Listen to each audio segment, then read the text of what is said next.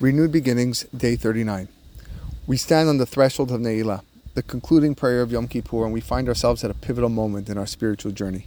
Ne'ilah is not just another prayer, it's a final crescendo of this holiest days, and it holds a profound message for all of us. It's a last opportunity to connect with Hashem on the Day of Atonement. Ne'ilah means closing, locking, signifying the closing of the gates of heaven. Chachamim tell us that these gates, which have been open throughout the day, begin to slowly close. But here's the essential message these gates are not locked from the outside, they're not closed to us. Rather, they close with us inside. Ne'ilah tells us that the power to effect change and receive forgiveness lies within us, not outside of us. It's during Ne'ilah that we have to give our absolute everything.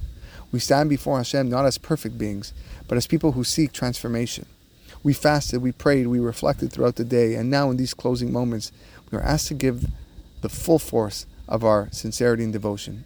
It's a moment that calls for a heart that is wide open and a spirit that is determined. It's a moment to lay bare all of our vulnerabilities and desires, to ask forgiveness not only for our own sins, but also for the sins of our community and our world. Ne'ilah is a reminder that even when the gates seem to be closing, the door to our own spiritual growth remains wide open. We have the capacity to change, to grow, and to embrace the path of righteousness. Ne'ilah challenges us to give our all to seize this moment of grace and transformation.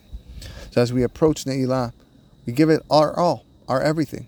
We pour our hearts into our prayers, knowing that Hashem awaits us with open arms. We emerge from this sacred moment with a renewed sense of purpose, our spirits lifted, and hope we have done everything we can to come closer to Hashem. Bezrat Hashem, may the closing of these gates of Ne'ilah not be an ending, but a new beginning for us all.